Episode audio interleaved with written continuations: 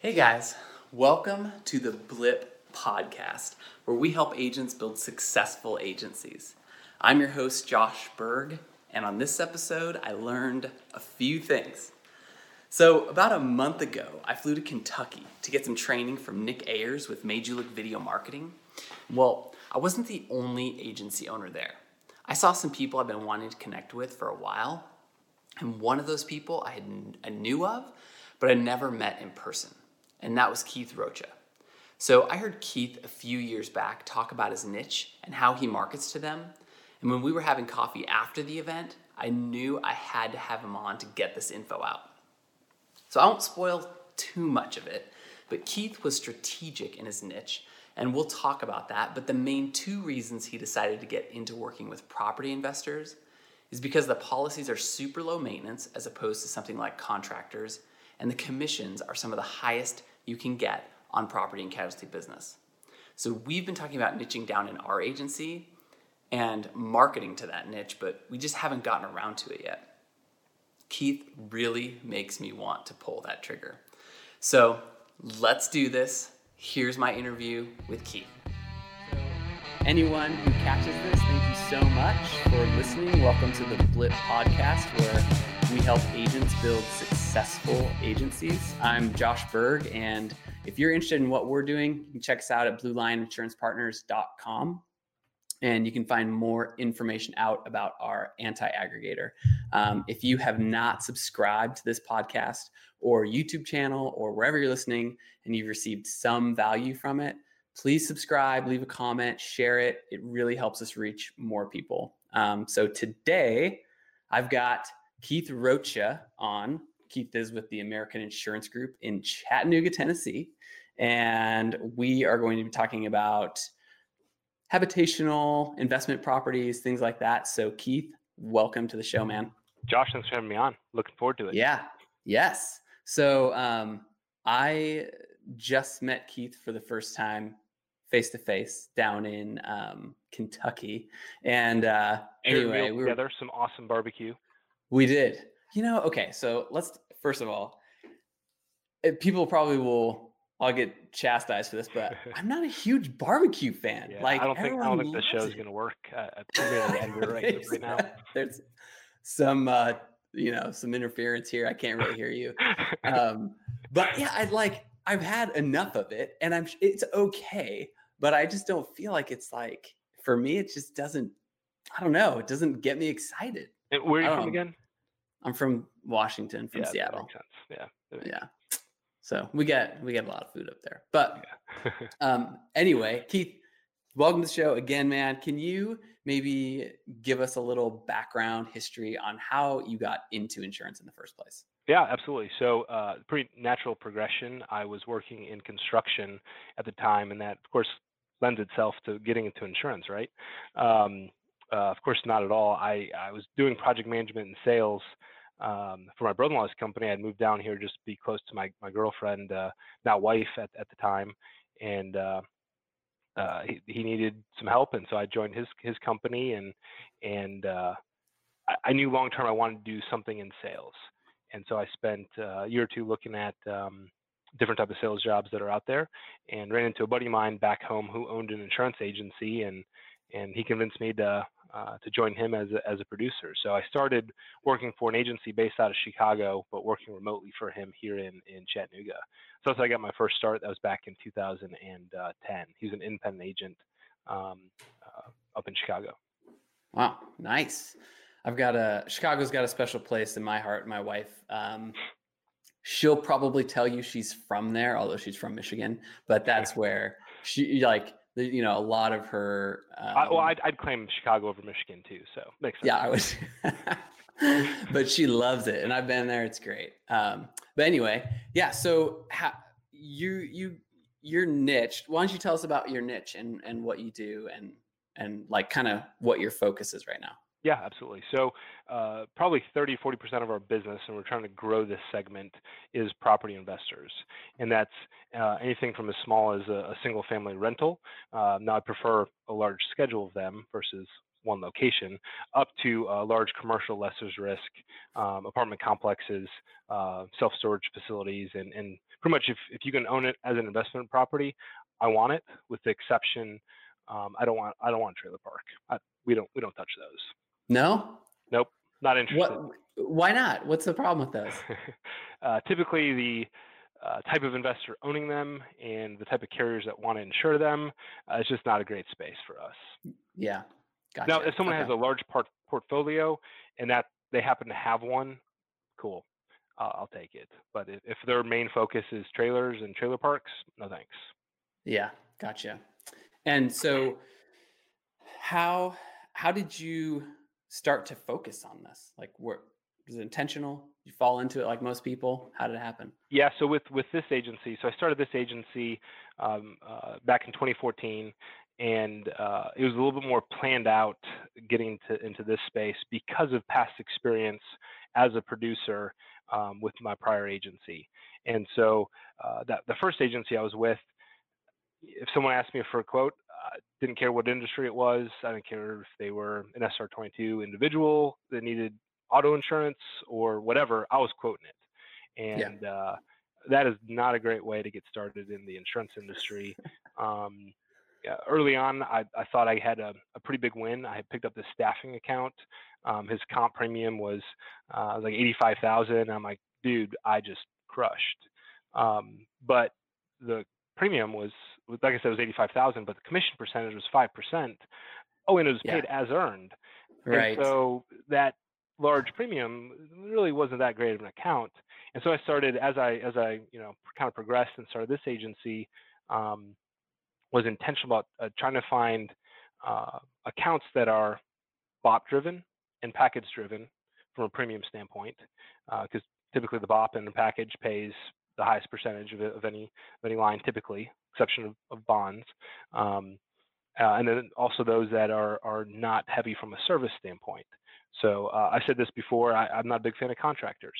Contractors are very service heavy, typically uh, as much as half or more of the premium on the total account is workers' comp, and you may get five on the low end to 11% if you're lucky on the on the commission on that on that yeah. portion. And I like 15 to 20 to 25% commission uh, on an account uh, more so. And to send yeah. one certificate of insurance for the EPI versus one a week for a contractor. Um, yeah. So we did. We've I've done some analysis over the years because I do have some contractors. I'll give you give you an example. I had uh, uh, one of my com- uh, commercial contractors. Uh, they spend about forty-two thousand um, in commercial premium with us. Not not a big count, but decent size. Um, we processed something like eighty or ninety um, activities on his account over a year period. So a, a decent amount. Yeah. Um, his his account generated roughly four thousand, a little over that in in commission to the agency. Okay. Um, now I've got a uh, individual investor who owns about 35 to 40 single family rentals. Uh, his premium was roughly 30,000 at 15%, uh, was giving me a decent chunk of, of commission there, a little bit yeah. more than, than my, my contractor. We had three activities on the account over over a year's period. Um, so you imagine from a profitability uh, standpoint, which one do you think was was more profitable? And right. that's been um, true across the board on the bulk of our investor clients.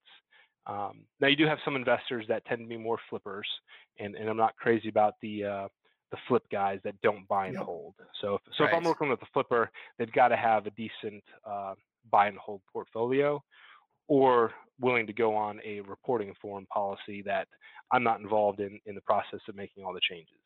Um, so we'll, we'll make some exceptions on on that front. So can you um, can you talk about kind of what you just said because and yeah, like the reporting form policy, right? Like what's what's the difference between that and standalone policies? Yeah, so uh, I'll give you a, give an example on uh, on a flipper. You got a guy who's closing on two or three properties a, a, month and selling two or three properties a month. I mean, that's six policy changes I'm making if I'm going to do that manually. So I collect all that information, right? Get a new one issued, take it off, and if it's and some of our um, programs that we use are agency build. So then I'm doing not only uh, policy changes, I'm doing accounting transactions then on the back end as well. Right. And that is just a massive headache. Yeah. Uh, versus the client getting a piece of mail that they have all their existing locations on that schedule. Okay, here are all the ones you have. If you don't want to continue to insure it, just cross it off and then add any new ones on there. Has the rate on there so they can calculate the premium for any of the new properties. And I don't have touched that. So uh, they already calculate their their final premium, send it in with with the policy change form directly to the carrier, and I'm just making annual review changes or setting EPIs if necessary. And so, and that would be for for a flipper, or even uh, you'll deal with that with with a new uh, home builder as well. Um, that that reporting form. So your clients that have um, m- like on the small, like they have a lot of single family rentals. Is that how you set them up? So if they have a lot of single family rentals, I typically consider those a, a buy and hold guy. Um, yeah. And so they'll they'll be on our just standard program um, uh, that just it's a commercial package policy uh, that has all their locations listed. Um, and if they make any one or two changes a year, I just process the, the change. But yeah. for the buy and hold guy who also flips a bunch, I may put his buy and hold in one program and then the flipping portion in that reporting form. So we don't, and I'm probably gonna ask you some questions that you're like, yeah, man, duh. But we don't have any clients that have well i mean shouldn't say any but we don't ha- we have very few clients that have more than 10 rental properties mm-hmm. and so when it comes to putting all rental properties on one form like we just don't do it typically so sure. my knowledge on that is very minimal and i think that's probably pretty standard mm-hmm. um, but so when so when you have somebody when you say on a commercial policy like that yep. like who are who what carrier are you talk carriers are you talking about? Like is it is it truly a like a commercial policy or is it oh it's like, truly commercial. yeah you're you've got some carriers that will do well i'll give you auto owners. They're one of our flagship uh, carriers. Um, we may start an investor in auto owners personal lines uh, space because they can do the dwelling fire program. I think it's right. up to 10 rentals maybe i can't remember exactly how many on on, on that program but then at a certain size uh, the carrier won't do anymore on the personal lines. It has to go commercial package. And I can yeah. put, I mean, 200 locations on an auto owner's commercial package policy. Um, it also gives wow. you flexibility from a pricing perspective. I mean, you can't request pricing on personal lines. It's subject yeah. to their credit score. It's subject to, uh, you know, all that. Um, whereas, you know, get 20% pricing, 30% pricing on that commercial package. Oh, and I'm getting yeah. 20% on the on the package instead of uh, you know 17 or 15 on the on the dwelling fire. So yeah, I wanted That's to go awesome. package. Are there other carriers that um, do that sort of similar thing, or is auto owners like your go-to? Uh, it, it depends. I mean, auto owners um, writes a lot of preferred business. So uh, these properties got to be in really, really good shape because auto owners inspects everything. Yeah. Um, and so if it's, I mean, a little bit, if it's a little bit of a dirty risk, yeah, I'm not putting it, I'm not putting it there. Yeah. Um, and I don't want to protect my, my profit sharing. So we do have some, some other programs that, uh, that we use that uh, they're a little, little, less stringent on the underwriting, um, yeah. but can still do large schedules that can do 30, 50, 100, 200 uh, locations. So, um, if you have, so you know, we have a lot of clients that are, you know, just kind of your standard people, but they might have three or four rental properties, mm-hmm. you know, and they're they're hanging on to them, had them for a while, whatever. Mm-hmm. At what point, since they're not like a, a like a commercial investor necessarily, yeah. like at what point do you make that transition? Yeah, from individual policies. So part of uh, our onboarding with with a new client um, who has investment properties is is get to know what's their plan moving forward.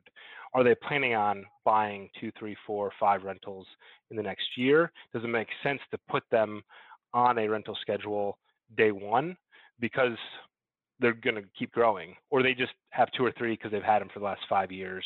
And if that's the case, I'll keep them on a personal lines. Um, usually 10 is the limit where you have no choice. You got to move them.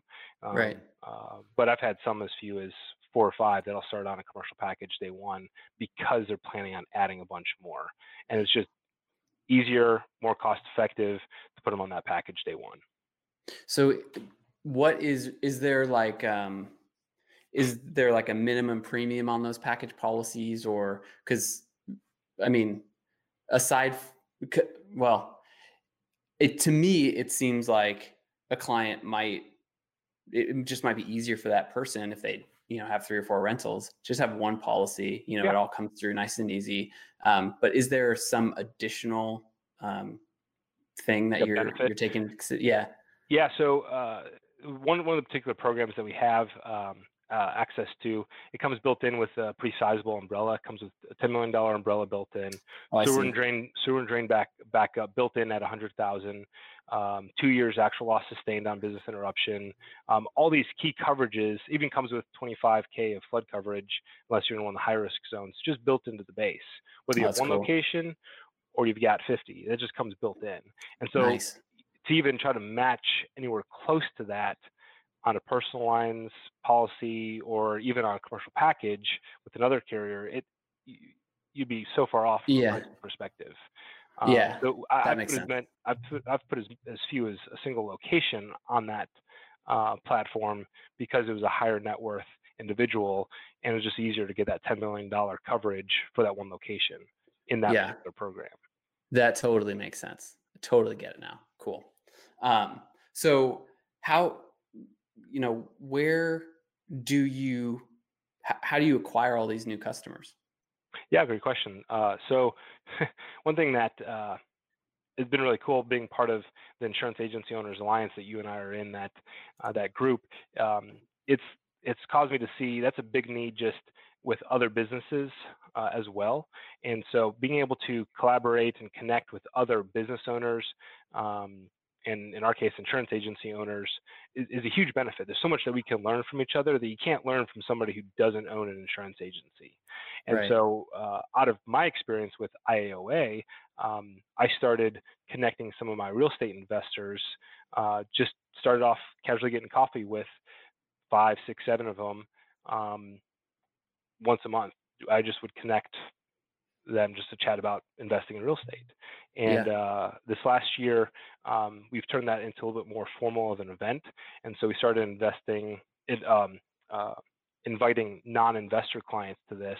And we just had our, our most recent meeting, and it was a sponsored lunch. We brought in a um, Rytech, which is a local uh, remediation contractor, to help pay for it. Um, but it was a free event, and, and the only requirement we had was you had to own investment property. And so yeah. I, I don't own any, but hey, I'm I'm sponsoring the event, so I could be right. there. Um, my rules. And so we had 33, I think, 34 people that were there, and less than half of them were our clients. Oh, that's uh, cool. So there there were then, you know, 17-ish uh, prospects that own anywhere from four or five rentals to a lady that has a couple hundred of them that were there, and it, I mean, target rich environment. Um, so now we're, we're starting to do that every other month is we're hosting this real estate investors luncheon and we bring in a speaker, another real estate investor who's got a, a niche that they do to share their expertise on it. Uh, so we've had this last one was on on finance, how to, how to finance my um, investment property. And so my uh, college roommate who uh, invests in quite a bit of real estate, uh, he uses um, private investors to fund his deals.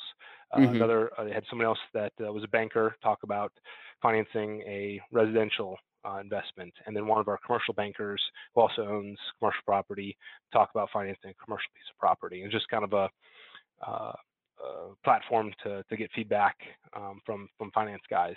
That's obviously a big big deal if uh, you're looking at buying property. Yeah. How, how, how do you fund it? Right. And, so and just, how? Oh, go ahead. Go ahead. I was going to say just about providing value uh, to that group um, and us just kind of um, creating that that forum for them to to learn from each other. And how how are you um, getting people that aren't your clients already to that event? so uh, you're gonna love this. We did uh, some direct some direct mail. Oh, um, oh, nice. We sent, um, we pulled from our property assessor um, people that owned at least 10 um, uh, residential pieces of property or a decent amount of commercial property, and uh, we sent them an invitation. Cool. And, uh, we That's awesome. Quite a bit show up. So, so um, are you following up with those people after that event? Absolutely. Yeah. Nice. Absolutely. And so, um, so that's one way. Are there any other ways that you're going about attracting new clients? So uh, now, from a uh, online presence, that's one thing that we're uh, we're starting to do. Is all of our blog posts now are going to be more geared towards um, real estate investors. Um, okay. we're, ju- we're just starting on, on, that piece. So we have done we have done some direct mail too um, to the self storage uh, space, and that's worked well um, for for the niche. The one thing that's interesting with um, real estate investors they're hard to cold call. You can't cold call. It's very hard to cold call on a real estate investor because uh, it's not like they just have a storefront you can just walk into or they have a listed business number. And, yeah. and this is where um, some direct mail uh, can be useful because it's not hard to find their address. If you find the property, right, you, just... you know the mailing address. Yeah, uh, yeah. And then, then it's just a numbers game.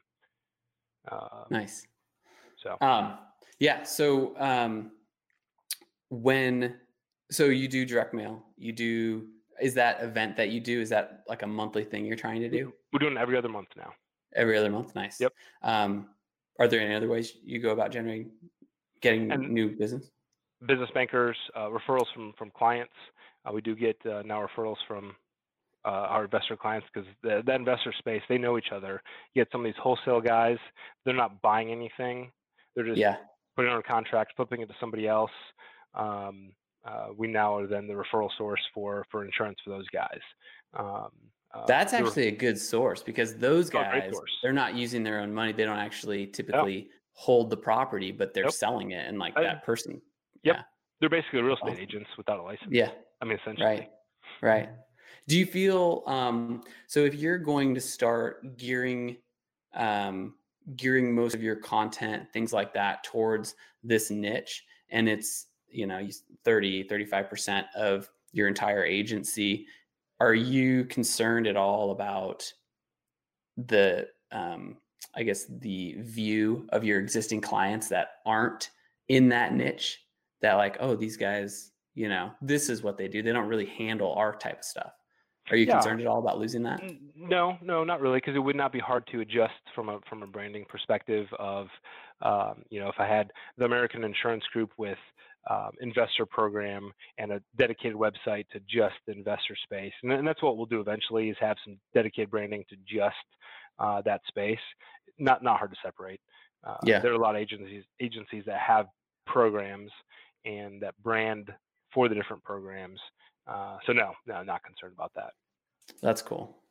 Um, I think niching down is something that I feel like is it's not necessary, right? There's a ton of generalist agencies out there, but I mean, it's it seems like the way to go for yeah. me. Like I've I've talked to enough people, I've you know figured it out enough, but it's it's scary. You know, it's scary. At least to, in my opinion, it's scary because you feel like you're you know missing out on the higher premium SR22s or all the kind of junk stuff that you may not even want, right? But yeah. you know what I mean? Like, yep. I mean, if you're a generalist and you have been for a long time, and you're like, oh, okay, yeah, it might make sense to start niching down on this thing. It's like, well, you know, I I I know personally, even though in my head I know it's a good thing to do, it's I have some hesitation about it in my yeah. own, you know.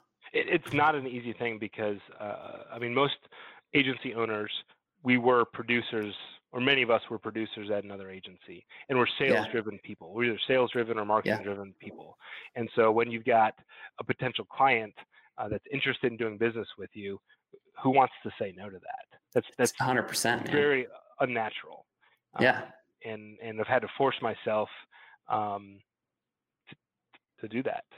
And it makes sense to do it when you look at the numbers. Yeah yeah it's hard though, and I think you're right. I think like the type of person that an agency owner is typically a motivated, driven yeah. person who who loves the the kill, right? And oh, so yeah. like just be like, yeah, I'm just gonna pass on this one. That's tough yeah. to do.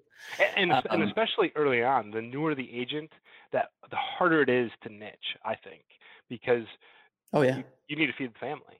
And yeah, for sure. You're, you're passing on a piece of business that could mean you put food on the table the next day. That that's not easy to do. What would your advice be on to to a newer agent who is like catching this? Like, because and it might be different than mine. Mine would be you know do what you have to do write whatever you got to write to start and then as you have more time and you have more income coming in from renewals and whatnot now start looking at niching down that that would be my advice but somebody who's already starting to niche down you can you know you have the information you know the numbers like what would you tell somebody yeah that's a uh, that's an interesting question I, looking back i don't know because uh, I don't want to be uh, a one-trick pony as an agency. I don't want to do just real estate investors because I like the diversification. Uh, yeah. Uh, and so to to just do one thing, I don't I don't know that I want to do that as an agency, and I don't know that I would tell somebody to only do one area because I think the ramp up is is harder. And if you don't have uh, the capital sitting in the bank to feed your family, and you're relying on the income, that that's going to be tough. But it doesn't mean you can't be picky. Um, what you what you should be proactive going after is what uh, you want long term. If something else comes in the door, you know, dental office, and that's not your niche, and it's easy to write, you got direct markets to write it. Hey, write the piece of business. Right. Um, uh, but what you should be proactive is what in, in, targeting what your marketing should be going after is your niche. I would not mm-hmm. market uh, outside of outside of your niche. Doesn't make sense. Yeah. Um, do you? Uh, how's your agency set up? Do you um, have split producer CSR roles? Um, what's it look like? Yeah, great question. So, uh, uh, as an agency right now, from a from a staffing standpoint, I've got a business partner that handles the bulk of the, the operation side of the business and also does a great bit of production himself. Um, uh, he doesn't actually write business, but we'll generate the lead, then hand that to our, our commercial producer. Um, we have a dedicated service team. Um, I want my producer focused on closing business, not generating an evidence of insurance, not right processing a, a basic policy change.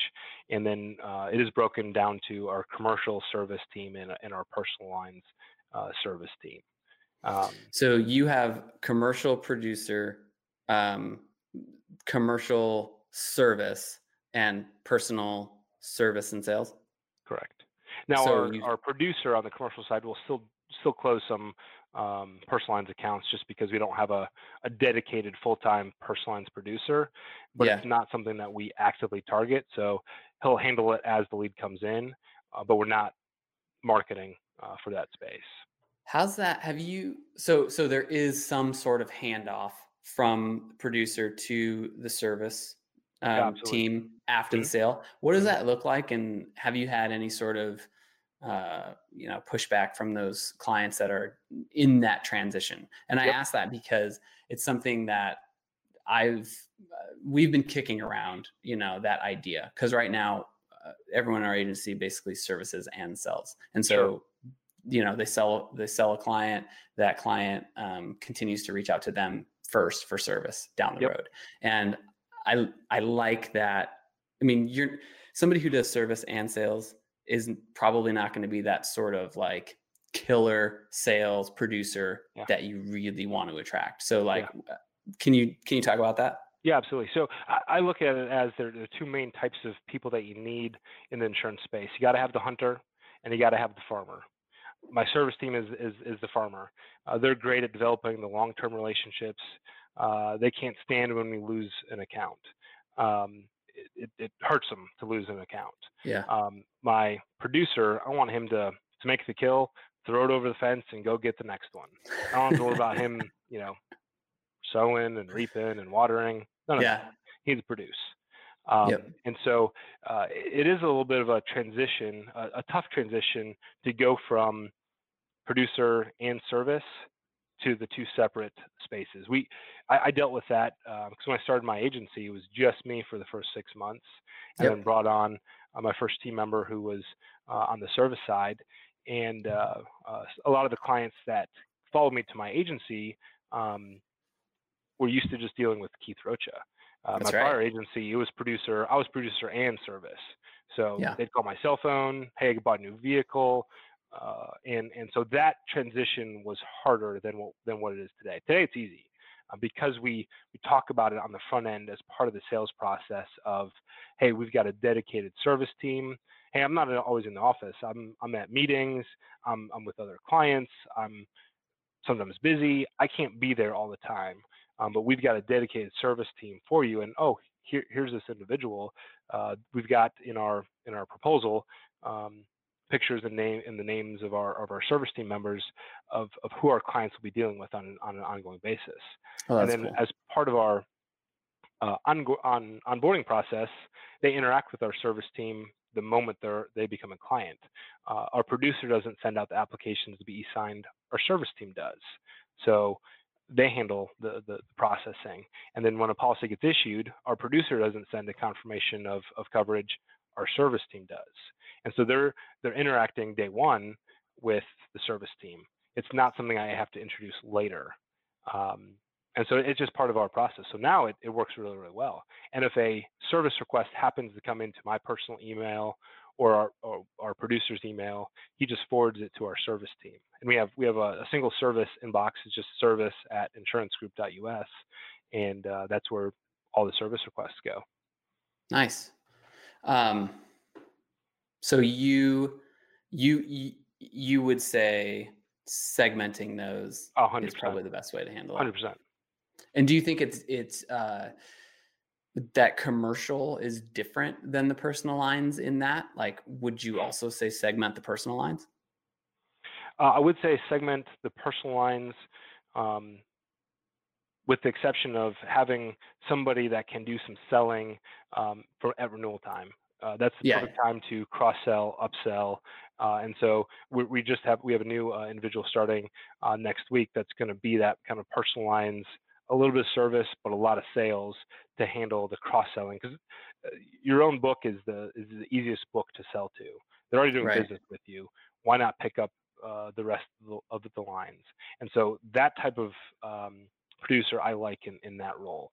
Um, uh, but for the most part, yeah, I would still segment service uh, and, and sales, even on Nice. personal lines. Um, do you guys have a well? Two questions. First, do you guys use uh, a special software for your proposals, or is it something you created in house?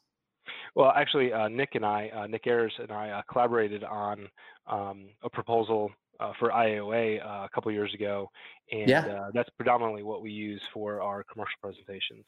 How long does that take you to fill out?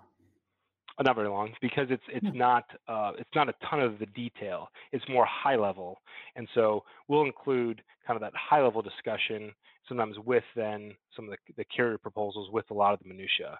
Uh, they don't Yeah, clients for the most part they don't care about the policy form you're using. yeah, yeah. Um, you know, does is it? You know, they they just don't care about the minutia. And Yeah. occasionally you get somebody who does, and I can provide them more detail. Um, very few of them want to see the policy specimen prior to issuance. I think Right. I've had that request like twice. uh, and you're like, probably not my type of client. No, actually, I love that type of client because if, if they're a little bit more painful to pick up and they care about quality of coverage, Yeah. most agents and agencies are not selling on quality of coverage; they're selling on price. So right. I love the guy that chooses me because we've got the best coverage. Yeah, yeah, true. I can see that. Um, how long, if you have a client that has a hundred single family um, rentals, how long does that take you to set up if you put on one form? Yeah, uh. Actually, not as long as you uh, as, as long as you think. Um, in that case, we would have an Excel spreadsheet that we'd send send to our uh, program uh, administrator, and uh, then they would code it for us. Oh, Um, really? So uh, yeah, that could be knocked out. Um, and we, we do use um, we have a virtual assistant as well. We do Okay. uh, uh, help with some data entry. So that would be uh, depending on how we got the info from the client. A lot of our investor clients. Uh, they have their entire portfolio already listed out with all the addresses, right. uh, year construction, a lot of that information already already handy in an Excel spreadsheet. So sometimes it's just a matter of moving the cells around to get into the format that our carrier wants, and then we just forward it on. Uh, so that can be done Gotcha. in a day. Are those um, are those policies? Do those work if somebody has um, mortgages on those properties, or does it only work for cash? It does. Yep. So does it work if the mortgage pays the premium? Yep. Or if the, It- the yes, it's just a headache from our accounting standpoint because Right. then I'm having to send a separate uh, mortgagee bill um, and then collect that separate premium um, for for that particular location. Yeah. We do it. It's a headache. But hey, for, for 100 properties, all day. Heck yeah, man. Heck yeah. Because, because Um, think about it from an activity standpoint. Let's say the guy has 100 properties and he's a buy and hold guy. Um, that might be my only activity on my account for the year is sending the mortgagee bill, sending an Yeah. EPI, and collecting the premium. And it Yeah. just sits there. Nice. Um, so what um, do you have a book recommendation? What's your what's your go-to or or something you're reading now? Well, uh, so I was thinking about that uh, question a little bit earlier. Um, I, I love uh, listening to books. Uh, I use Audible. Uh, I Uh-huh. got a lot of FaceTime and um, uh, windshield time in the car, so I love to use Audible for that. Um, and, and as I was thinking about it, the, the, probably the book that had the most impact on my business getting started um, was a book called The E-Myth and Oh, yeah. E-Myth Re- Revisited. And, and the reason why I say that book is because it helped me from day one um, build a business, not just the job that I own. Uh, Right. And a lot of agencies have the tendency to just own their own job. Uh, Yep. They they do everything in, in the agent, or not everything, but most things in the agency. Whereas I wanted to build a business, uh, not just the job that I own. And the E- E-Myth helped me kind of see that uh, uh, before I even started the agency. Um, did you start documenting your processes kind of at the start, even when it was just you? No, not at all. Not yet. No. I needed That, I needed I needed cash. Yeah, yeah, and, right. and the processes has slowed me down. nice. Um, cool. Well, um, where can people find you if they have more questions? Yeah, uh, you can find me. I mean, if you're an insurance agent, you can find me in IAOA. Uh, if you're not, if you're an agency owner, you better be in there. That's Um, right. Uh, but I mean, you can, you can call me on my cell 423-443-1211. Happy to to give that out, or uh, shoot me an email, Keith at insurancegroup.us. Nice. Love it, man. Cell phone. Wow. Absolutely. but only calls after 9 p.m. and before 6 a.m. Well, right? like like no, I don't care when you call me because like I, I said earlier before we got in the video, my phone's That's always right. on silent. You would end up leaving me a message, and I'd listen to it see if I, if I was going to call you back. No, I'd call you Love back. it. Love it. Nice. Well, um, Keith, thank you so much, man, for being on here. I appreciate it. Um, thank you. That's some that's some valuable information. So, yeah, um, everyone, thanks for watching. Thanks for listening, and uh, we'll be here again next week.